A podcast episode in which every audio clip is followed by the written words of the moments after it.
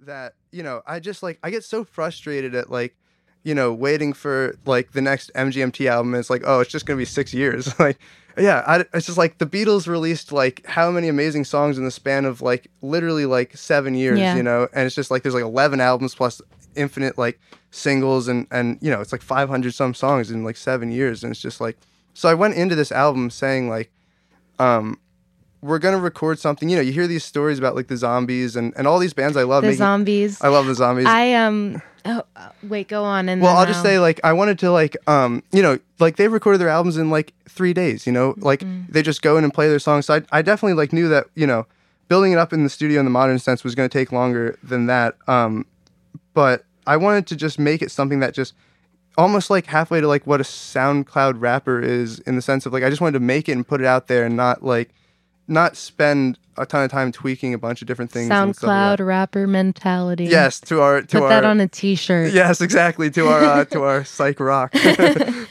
Um, do you want to know the Beatles songs that I wrote down? That I would love to. kinda- So, drive my car. Oh, nice. That's a great. Come together. oh, nice. She came in through the bathroom window. Love it.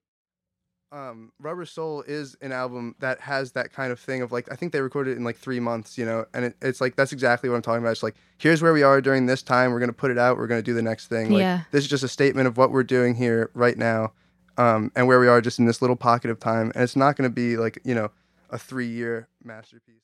When you do it all yourself, like we do, um, I don't.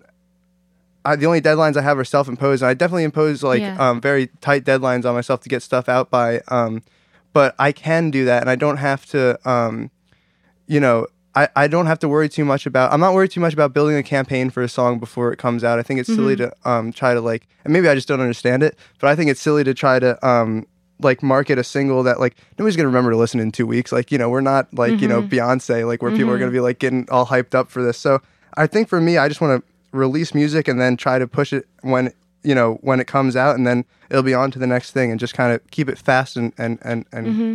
hot and delicious.